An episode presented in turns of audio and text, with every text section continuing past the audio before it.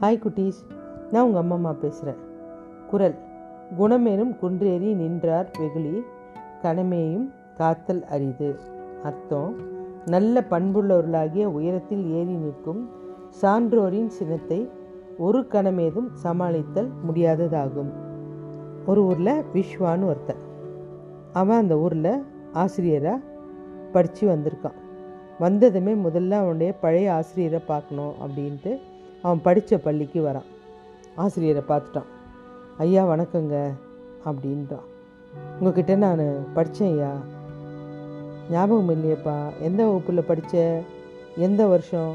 அவன் வருஷம் படித்த வகுப்பு எல்லாம் சொல்கிறான் எனக்கு வழிகாட்டி நீங்கள் தாங்க.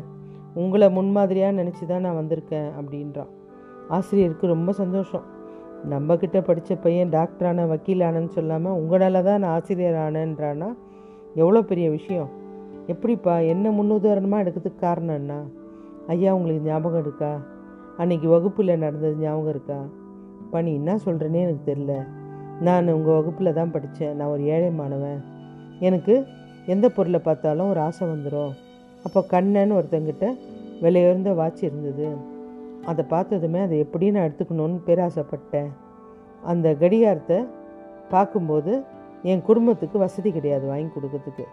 அதனால் அதை எடுக்கணும்னு நினச்சி மத்தியானம் உணவு இடைவேளையில் அந்த கண்ணனோட கடிகாரத்தை வச்சுட்டு அவன் கை கழுவ போயிட்டான்.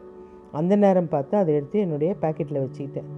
கண்ணை அழுதுகிட்டே வந்து உங்ககிட்ட சொல்லிட்டான். அதுக்கப்புறம் நீங்கள் எந்த கோபமும் படாமல் யாரையும் சந்தேகப்படாமல் எடுத்தவங்க கொடுத்துருங்க அப்படின்னு சொன்னீங்க. யாரும் கொண்டு வந்து வைக்கல. கொஞ்ச நேரம் கழித்து எல்லோரையும் வரிசையாக நில்லுங்க அப்படின்னு சொன்னீங்க. எல்லாம் நின்னாங்க. எல்லாருடைய கண்ணையும் கட்டினீங்க. அப்புறம் பொறுமையாக ஒவ்வொருத்தருக்கு பேக்கெட்டாக செக் பண்ணிங்க. அப்போது கண்ணை கட்டி தான் இருந்தாங்க. எந்த சத்தமும் இல்லை. அப்புறம் என்னுடைய பேக்கெட்லேருந்து எடுத்தீங்க. அதுக்கப்புறம் எடுத்துட்டு அந்த கண்ணங்கிட்ட கொடுத்துட்டு எங்கே எடுத்தீங்க? எப்படி எடுத்தீங்கன்னு சொல்லலை. எங்கிட்டேயும் எதுவுமே கேட்கல. ஏன்டா இப்படி செஞ்சேன்னு என்னை எல்லோரும் முன்னாடியும் அவமானப்படுத்தலை? எனக்கு திருட்டு பட்டம் கொடுக்கல. என் மானத்தை வாங்கலை. என்னுடைய சுயமரியாதையை காப்பாற்றினீங்க ஐயா.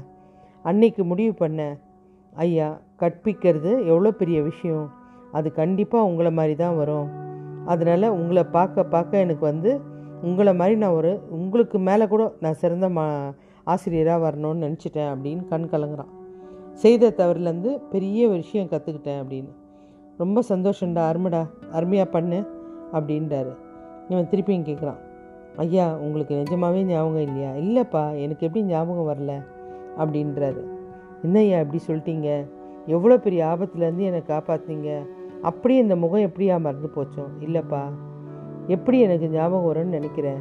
அன்னைக்கு உங்களெல்லாம் பரிசோதனை செய்யும்போது நானும் என் கண்ணை கட்டிக்கிட்டு தான் இருந்தேன். அப்புறம் எப்படி உன் முகம் எனக்கு ஞாபகம் வரும்? எவ்வளோ பெரிய விஷயம் அமைதியாக முடிச்சிருக்காரு பாருங்க. அவரால் அவனுக்கு திருட்டு பட்டம் கட்டியிருக்க முடியும் தண்டிச்சிருக்க முடியும். ஆனால் அவர் அதெல்லாம் செய்யலை. அந்த மாணவனையும் அடையாளம் தெரியலன்ட்டார். அதையும் கரெக்டாக சொல்லிட்டாரு. எவ்வளோ பொறுமையாக இந்த விஷயத்தை கையாண்டிருக்காரு பாருங்க. எங்கே அந்த மாணவ முகத்தை பார்த்துட்டா அந்த திருட்டு ஞாபகம் வந்துடுமோ நம்ம கண்ணையும் கட்டிட்டு கண்டுபிடிச்சிட்டா இந்த விஷயம் பெருசாக தெரியாது அப்படின்னு நினச்சி எவ்வளோ அறிவாக பண்ணியிருக்காரு.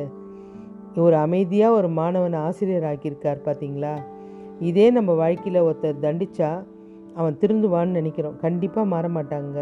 அதுக்கு பதிலாக நம்ம முன்மாதிரியாக இருந்து நம்மளை சுற்றி இருக்கவங்கள நல்லவங்களாக மாற்றணும் இந்த மாதிரி ஒரு சிறந்த ஆசிரியராக ஆகணும். தாய் ஊட்டாத பாலையும் பசு ஊட்டும் அப்படின்னு சொல்கிற மாதிரி இல்லம் புகட்டாத இயல்பையும் ஆசிரியர் புகட்டுவார் அப்படின்னு சொல்கிறாங்க நல்ல ஆசிரியராக இருப்போம். பை குட்டீஸ்.